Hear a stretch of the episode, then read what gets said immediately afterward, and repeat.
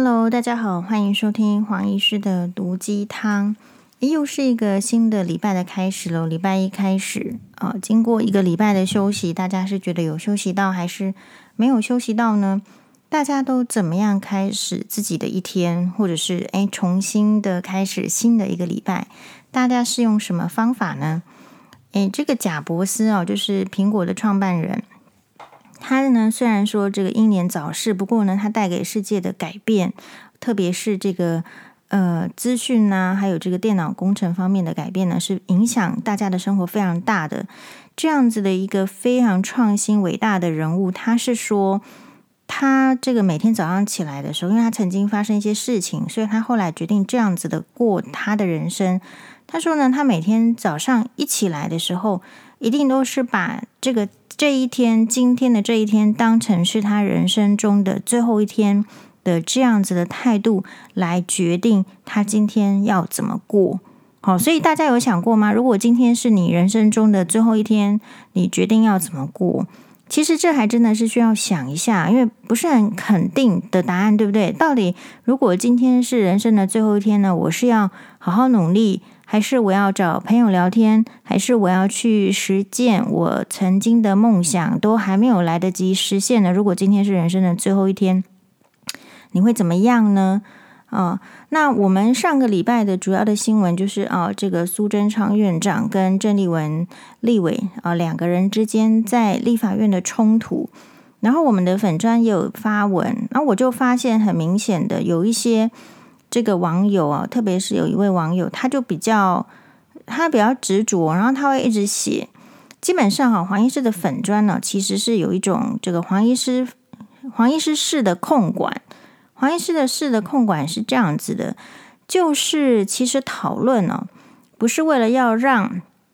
别人来信服你，因为你可能是完全没有办法令人信服的。可是大家都以为自己可以说服别人，可是大家并不知道说一个人要可以说服别人，那之前得需要多少的这个做功课或者是修炼，有各种的方式，比如说演讲的技巧，还有写文章的技巧，还有观察人性的技巧，你才有办法说服别人。不然的话，为什么国际之间的谈判或是商业之间的谈判要有谈判家呢？啊、哦，很多事情你去跟人家讲的时候，要求自己的主张的时候，为什么没有办法说服别人，而自己就是铩羽而归呢？好，那所以黄医师在黄医师的粉专的目的呢，是让大家可以就是笑一笑啦，哦，或者是来多一点点。可能建立思考的方式，知道大家是怎么讲的，就是够了。好，所以黄医师从来不会在这个粉砖里面避讳说不可以讲政治，不可以讲自己的喜好，也不可以讲自己讨厌的东西，因为这一些本来就是理所当然会存在的。好，所以黄医师式的管理粉砖的方式就是，如果我看到有一个人他表达他的立场，比如说他支持苏贞昌，哎，我知道了，然后他一定会讲一些为什么呃支持苏贞昌的理由，比如说在国会的话，应该是做到行政院长那样子的位置，应该要有那样的气度啊，所以不可以随便骂人家，别更小等等。好，知道了，我知道你抱持这样子的态度，可是有一些人因为后面。会有网友来回复他，所以他就会一直一直回。黄医师的式的管理就是，我会让不管你是正方还是反方，好是 A 还是 B，我不会让你留言超过五则。好，那这个就是我身为一个版主的这个用心。为什么？因为当一个人好，不管你是要在这个说服对方，或者是防卫自己，你需要用到五则以上的留言才能够达成的时候，表示就是。You are the loser，就是说，我觉得时间应该要花费在就可以打道回府去。如果你真的在意这件事情，应该是要打败，就是打道回府去，重新的训练自己的各种方面的知识跟技能，而不是留在网络上，然后继续跟人家这个有一句没一句的这个呃对答，因为那个是没有必要的，那个就是浪费人生的时间。黄医师曾经说过，因为这个生命啊是时间的组成，所以我不太喜欢，就是大家可以浪费自己的时间，可是大家不应该浪费别人的时间，因为你浪费自己的时间，你的生命愿意这样过，你的人生愿意只有这样子的精彩，那就是你的选择。我觉得我们大家都尊重，但是拖住别人，或是浪费时间，或者是不自觉的呃使别人浪费时间，我觉得是一个挺大的恶行，因为等于是浪费别人的生命。好，所以黄医师跟别的这个粉砖的这个。版主，别的人可能不知道啊，你们就去站啊，就是站个这个一百楼啊，这样。但黄医师会觉得，呃，如果是在我的这个地盘上 要这样子站的话，我是觉得没有必要啊，所以我就会停下来。那我觉得，所以可是我们为什么说黄医师是呃限定五折呢？因为就是我觉得五折你应该要可以看得到，为什么你不能够说服别人啊，而不是继续。所以人的这个。呃，拗执或者是一个执着，是他看不到自己哎不足的地方，需要改变的地方。也许你的论点可能是真理，可是因为你这样子的能力跟态度，你的坚持的点永远不可能是变成真理嘛。哦，所以呃，就是回到说，这样是金斯伯格大法官，我们一直推荐给大家 Netflix，其实节目才一个多小时而已。你去看看人家为什么会对美国的社会对这个呃女性的权利的保障跟提升，确实做到一个重大的功效。你看他把时间花在哪里？固然他是一个非常聪明的精英啊，在那个年代可以念到这个美国的这个区呃首屈一指的大学法律系。然后大家觉得不可能的事情，比如说一定要成绩的前百分之五才能够进入到法学杂志的编辑里面，这种不可能的事情，在他都办到了之外，人家是要把时间花在哪里呢？就是还是要花在认真工作上，然后要去研究，然后要花要他要在一个呃，比如说法院上，比如说他后来做到大法官，他要在法院上，或者是说去。还没有成为大法官之前，身为一个律师，身为一个女律师，她要去庭上，她要去说服大家来相信她哦，女性可以获得最高的权利。他必须要研究一些，就是你知道对谈，呃，里面呢，到底哪一些是非常的震撼人心的事实，然后怎么样表述。好，所以如果你真的有心要让别人来接受你的你的理念，那你要努力的事情可是很多呢，不是只有在网络上，呃，就是用一点点这个你本来的能力，或者是语词，或是语汇，然后在那边说怎么大家没有。没有看到你的声音，其实就是因为努力不够。一个人如果努力不够，才能不够，还有这个胆识、勇气不够，当然别人不会看到，或者是说重视你的意见。好，所以这是第一个想法。因此，我们今天呃要来讲的，事实上是一个主题，跟这个也是有一些相关联，就是你决定你今天的人生要怎么过。好，所以像黄医师无端的被什么 tag 说什么。呃，我去卧底什么史书华牙医师的粉砖，那我就现场就给他留言，把他臭骂一顿。我不喜欢人家抹黑，我不喜欢我没有做的事情，人家来来说说我。你当然也可以说，那你就当成没有他这个人，对不对？但是人家如果敢指名道姓，敢这个点名的话。我是一定迎战的，就是这样。所以每个人的态度是不一样的。所以也许你不喜欢苏贞昌院长的这个北更小的方式，可是你如果可以不喜欢他的方式，你应当也可以接受其他的人不喜欢郑丽文委员哦，在讲话的时候，你就好好讲。为什么指手画脚的拿着食指啊，不是中指，拿着食指指着别人？所以一个人会受到检讨，其实跟他的呃态度，还有就是他讲话的语气，其实是有关系的。如果他从来不觉得这是个问题，那么是他平常运气好。在重要的时刻，你的小习惯，比如说你可能其实是一个会讲脏话的人，然后在被激起这个言语的愤怒的时候。你就讲更多脏话，你的小习惯也许平常影响不了你什么，可是，在重大的时刻，它会成为别人判断你这个人的态度或是价值的一个绊脚石。所以你说态度不重要吗？当然还是重要。所以为什么要要求自己的态度？大家会说随便就好啊，没关系啊。但是前提是你没有办法保证你的人生没有被挑战的时刻。所以我们很多的呃对自我的要求或者是态度，其实只是为了在某一些重大的时刻，呃，就是被就是说被被隐喻的，或者是说被自己的这种。呃，无意识的表现出来，然后就影响了别人对你的观感。比如说，黄医师因为就是说被这个前夫告去这个呃，说他妨碍妨碍他的名誉，所以黄医师其实呢就会看自己的呃上节目的影片，就会看好几次。比如说呃，看到这不是新闻，黄医师曾经被这个今年吧，今年二月，也就是在。在农历年前，哈，我记得好像是小年夜那个时候，就是被周刊网呢，哦，就是用这个长达五页的方式去报道，好，然后呢，大家的第，然后封面也有黄医师哦，很多人的这个第一个感受是，哎呦，怎么黄医师年轻的时候这么漂亮？Yes，我确实是。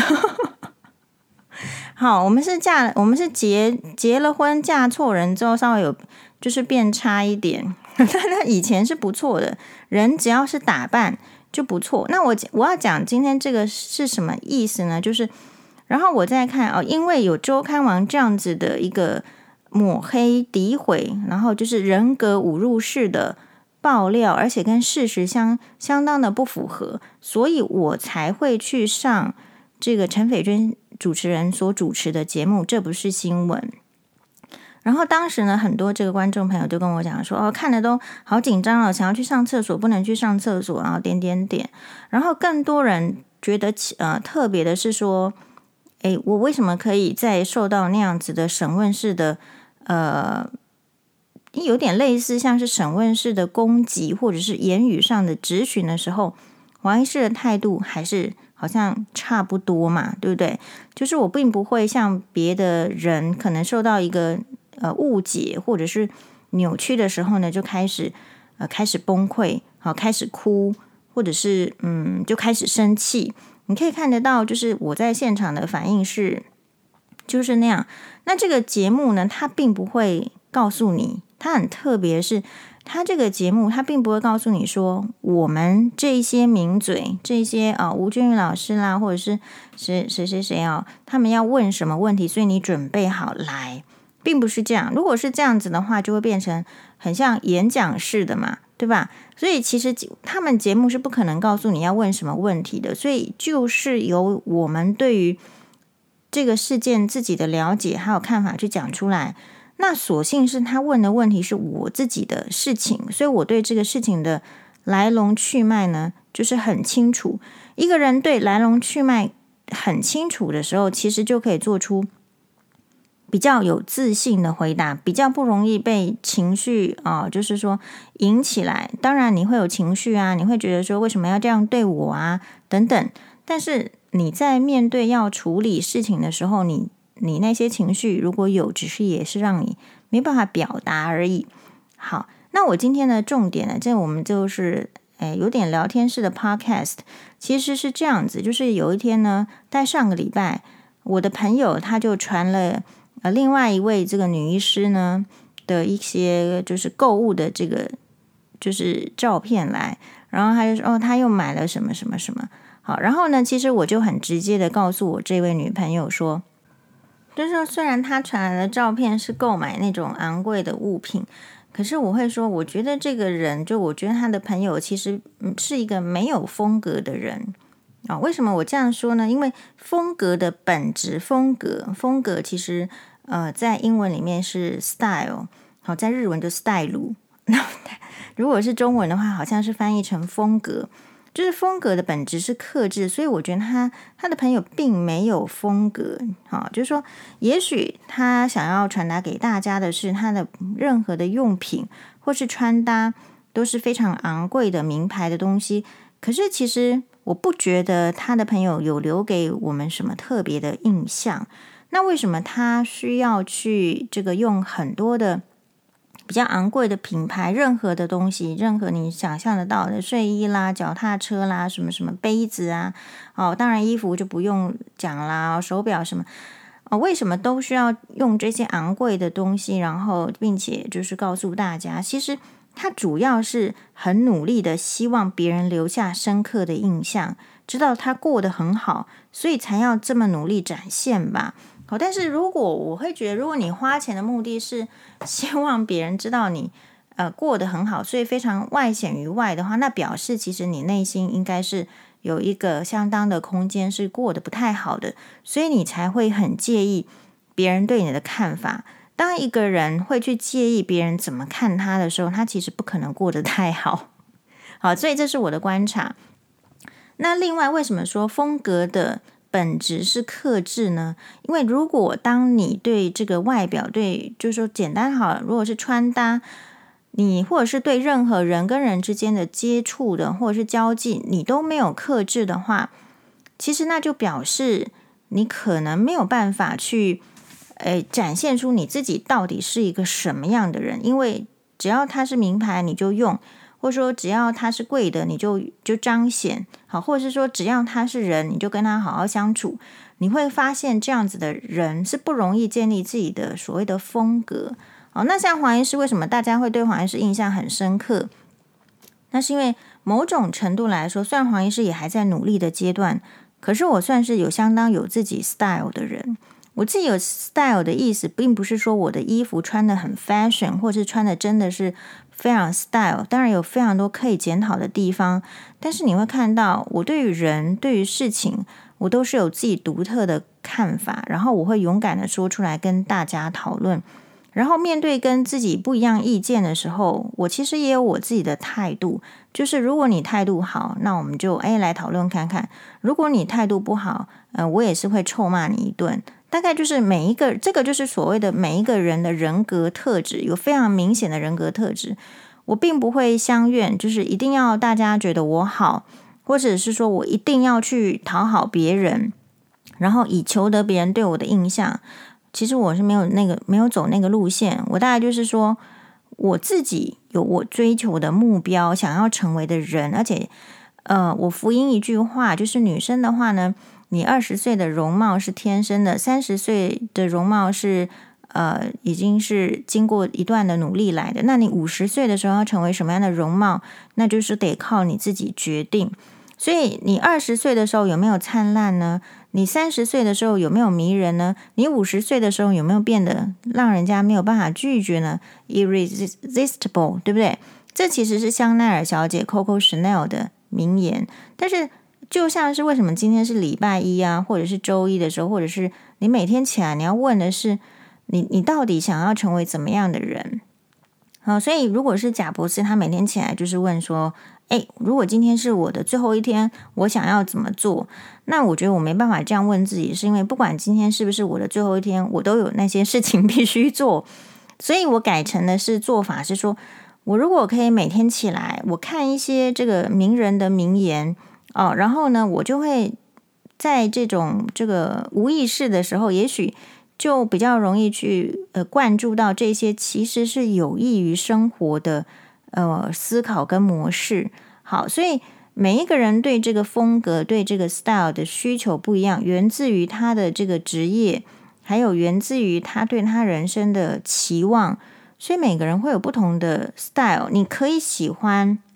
这个明星的，你也可以不喜欢那个明星的。比如说黄医师可能喜欢钟汉良的这个 style，那我一定不会喜欢罗志祥那个 style。那这些都是可说的，因为这就是你的人生在在面对的事情，在在真诚的面对自己喜欢跟不喜欢。所以某种程度，对于那种没有办法真诚的说出自己喜好的人，其实是蛮可惜的。好，因为。因为你喜欢的你不能说，然后你讨厌的你不能说，你只是因为你怕说出来之后别人对你的看法是什么，那表示说你没有相当的呃自信，说你其实是很有优点的啊，别人应该可以看得到的。不论你是不是对这个事情是采取反面的主张，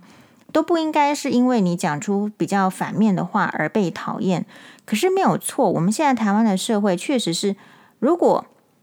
你讲出不是他的政党的话，比较反面，他就不喜欢你，他就给你退追踪啊，他就扬言说你有问题啊。比如说像黄医师就被那个网友说，你是不是因为太忙没有做功课？No，黄医师讲话之前做功课都已经有做了。黄医师应该不是一个不做功课的人，但是我们看到事情之后，确实就有我的看法。那所以现在的人的这个问题就是，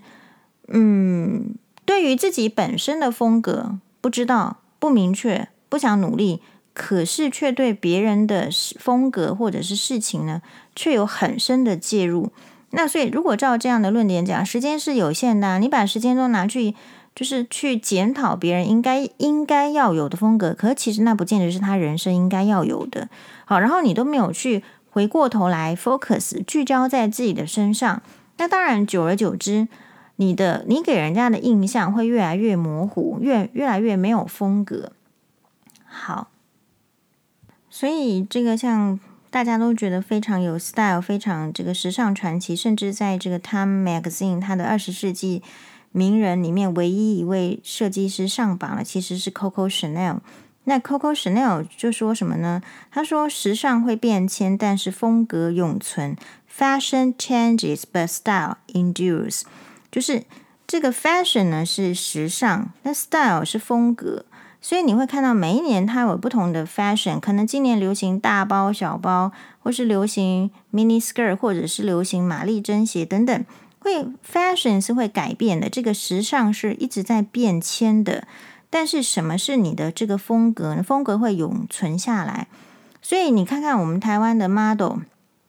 哪一个人觉得让让你觉得说他他你想到他你就想到他的 style，其实很少。好，大概如果讲到陈敏勋的话，我马上头脑会浮现他的这个 style，就是会有一个包包头，然后穿的蛮利落，然后搭着一个珍珠项链。你讲到这个，当然台湾有很多其他女性，我先不讲。好，就。呃，大部分的人其实没有让我们感觉到这个 style 啊，但是会让我们觉得说他可能就是穿很多的衣服啦等等。好，比如说讲到这个呃，美国总统甘乃迪的遗孀贾桂琳·甘乃迪·欧纳西斯，因为她后来有再嫁给希腊船王欧纳西斯，那你是不是也会很明显的，除了有他那张脸之外，你会有他穿的这个衣服跟感觉，同样也是一个。很大串的南洋珠，但这串南洋珠也有可能是假的，就是它的是 accessory 配件。然后呢，穿着一个假鸡式的这个外套，或者是拿着这个 Gucci 的竹节包。那更不要提，当你讲到这个奥黛丽·赫本的时候，你除了知道奥黛丽·赫本非常的漂亮，就是看到就非常的让你觉得哇很好很舒服之外，你感受到的是 elegance，感受到的是优雅。呃，然后。你其实不太，当然大家都知道是赫本跟纪梵希之间有非常多的合作，所以穿搭非常多纪梵希的衣服。但是你不会觉得是衣服在穿人，而是你还是整体的记住那个人。那这个时候，我觉得风格就建立了。好，所以风格并不是说，呃，就是任何的一种打扮的非常过度，然后想要去塑造自己的风格。其实我觉得某种程度来说呢，其实风格就是你自己人格特质还有优雅的展现。那人是很容易就是打扮得漂亮的，但是呃，活到我们这个岁岁数呢，会觉得人要优雅是很难的。所以比如说我们在郑丽文身上就没有看到优雅，为什么？因为郑丽文的话，我会觉得她年轻的时候也是一个非常漂亮的女生哦，就是你看她早期的照片。我会觉得那就是个美女，可是为什么现在我不知道她几岁了？我们看到她就是没有那么美了。好，我觉得啦，也许你觉得是美，但我觉得她变得没有那么美了。这边有点就是，甚至就是说，觉得脸脸部好像有点扭曲的感觉，或者是说，也许在质询上在讲那种议题的时候，脸部不扭曲好像很困难。但总而言之，我觉得就是，哎，她为什么以前这么漂亮，然后后来是变丑的？但反过来说，我们看奥黛丽·赫本，你会说哦，她以前这么漂亮哦，她怎么越来越……呃，虽然年纪变大了，还是越来越让人家感觉到另外一种气质，另外一种温暖，然后看到她就觉得很开心。嗯，所以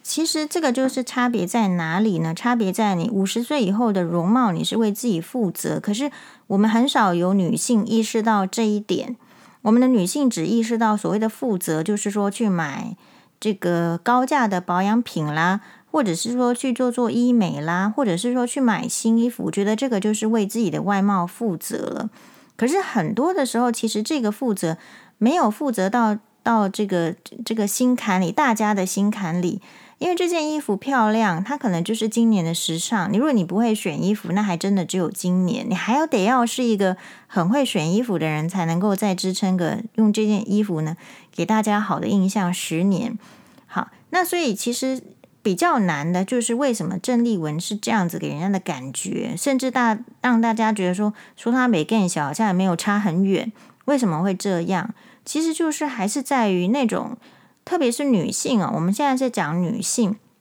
那种优雅是很难让人家忘怀的好的特质，所以女性到底要怎么样变优雅，这个是比较难的课题。女性你要变丑变漂亮，吼发福变瘦都很简单啦。这其实，但是你要变优雅，你到底要怎么变优雅？好，所以。